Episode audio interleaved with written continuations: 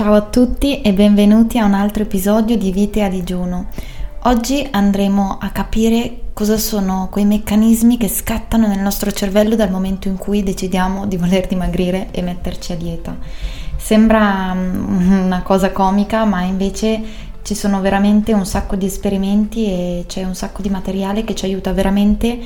a capire come la nostra testa e la mente umana sia uno spettacolo e come allo stesso tempo dobbiamo imparare a conoscerci per usare con noi stessi dei metodi che siano efficaci nel raggiungere i nostri obiettivi. Quindi parliamo di quello che è il dualismo spietato, quel, quel dualismo che c'è nella vostra testa di continuo, un tiranno senza pietà da una parte e un bambino affamato dall'altra. Non so se vi siete mai ritrovati in questa situazione, quando vi ritrovate davanti a qualcosa che desiderate tanto mangiare, però c'è la vostra parte, ben reputate la vostra parte buona che vi dice no, assolutamente no, no, no. E l'altra parte invece che è un po' come un bambino in, che non riesce a contenersi, che, che vuole avere tutto. Quello che voglio dirvi è che non importa quale delle due parti prevalga, ma il problema è che l'una e l'altra parte si alimentano a vicenda. Quindi più iniziate a mettere regole stringenti alla vostra alimentazione, più la vostra golosità vi spinge a pensare al cibo di continuo, pensare a mangiare, avere più fame o perlomeno pensare di avere fame di continuo. E quindi il vostro lato razionale salta su e è come se si imponesse dei limiti e delle regole ancora più rigide. E poi in questa battaglia a dire il vero non so chi vinca, ma di sicuro noi e voi non ne uscite trionfanti. Quindi il cibo diventa un problema, la vita, gli eventi sociali, un miraggio al vostro fisico e vi autoconvincete che la vita vi voglia fare ingrassare, quindi magari non so, rifiutate l'invito a un compleanno, a una cena fuori per poi ritrovarvi sul divano di casa vostra con un pacchetto di patatine nella mano destra e uno di biscotti nella mano sinistra. Quindi siete un fallimento? Ancora una volta no. La buona notizia è che quindi il fallimento non siete voi, ma lo è la soluzione per cui avete optato fino adesso. E ci sono davvero un sacco di esperimenti che dimostrano questo. Ve ne faccio uno. Allora, prendiamo 50 ragazzi e 50 ragazze in salute, al loro peso forma, che non hanno mai avuto il problema del cibo, hanno sempre mangiato cosa volevano, quanto volevano che culo, penserete voi. Esatto. Ora diciamo a questi ragazzi di seguire un determinato piano alimentare che, non so, gli impone di mangiare a certi orari, cibi salutari in quantità ridotte per un periodo di due settimane. Secondo voi cosa succederà dopo queste due settimane? Allora, vi lo dico io. Come potete immaginare, tutti i ragazzi alla fine di questo esperimento hanno perso peso, ma non è questo il punto. Ovviamente eh, li abbiamo tenuti a seguire una dieta ed erano a normo peso, quindi hanno perso peso ovviamente. Ma una volta lasciati liberi di tornare a mangiare, i ragazzi hanno come sviluppato un'ossessione per il cibo. Non fanno altro che parlare di cosa mangeranno nei prossimi giorni, non riescono più ad ascoltare il loro corpo e loro, se ben vi ricordate, non hanno mai avuto questo genere di problemi. Si ritrovano addirittura ad essere protagonisti per la prima volta di una, cioè di quel fenomeno che noi tanto odiamo, che sono le abbuffate e quindi abbiamo sfatato ancora una volta il mito che il problema siate voi, ma che si tratti invece delle soluzioni per cui avete optato finora. Come vi sentite? Allora, io direi eh, rilassatevi, fatevi una bella risata perché a questo punto non ci manca davvero che capire come fare per riuscire ad uscire da questo vicolo cieco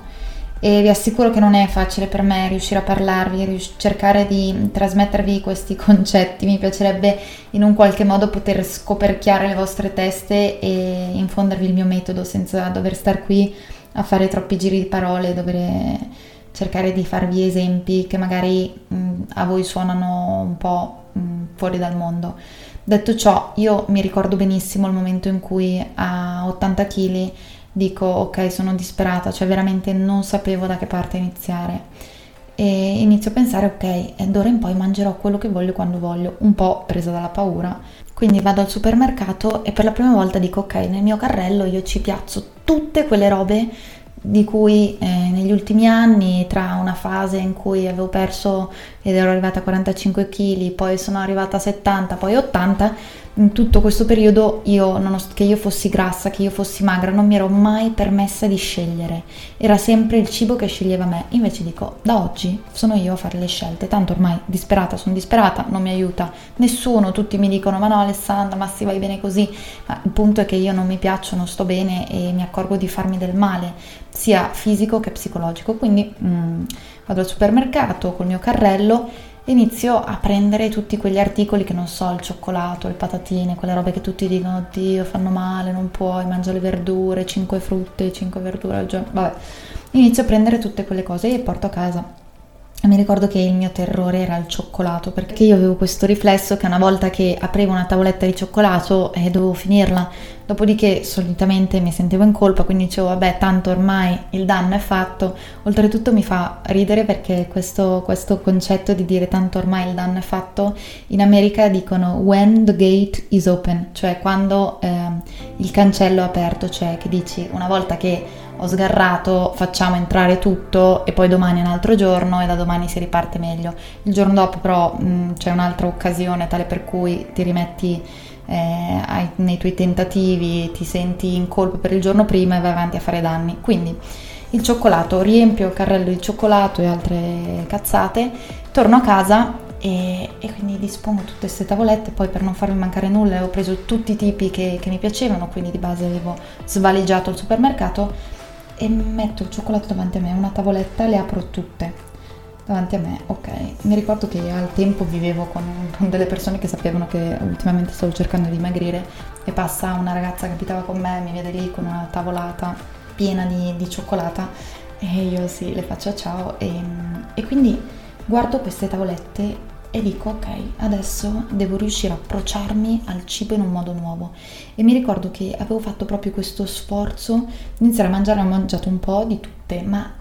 e, sem- e per la prima volta me l'ero permessa. E quindi non, non, mi era neanche passato per l'anticamera del cervello di, di, finirmi con la vagonata di cioccolato per poi stare male e non, non vi dico i dettagli mm, per le seguenti 72 ore, ma mi ricordo che e lì, eh, dopo questa esperienza qui, che a voi sembrerà una stronzata, invece non lo è, perché altrimenti non sarei qua, e mi ricordo che avevo proprio capito, ok, era un giorno che avevo deciso di iniziare a mangiare quello che volevo e dopo questo episodio mi ero proprio detta, io il mio problema l'ho risolto. Poi effettivamente ci è voluto un pochino di più perché comunque ero ancora un po' tentata da dire no, però questo non lo mangio, ci ho già mangiato il cioccolato ieri, quindi ricascavo un pochino nei miei errori. Ma dopo pochissime settimane, veramente, a furia di mangiare quello che desideravo quando volevo, io che ero ossessionata, che avevo la, l'applicazione dove monitoravo tutte le mie calorie, i miei allenamenti, poi parleremo anche dello sport, andavo a correre, mi uccidevo ogni mattina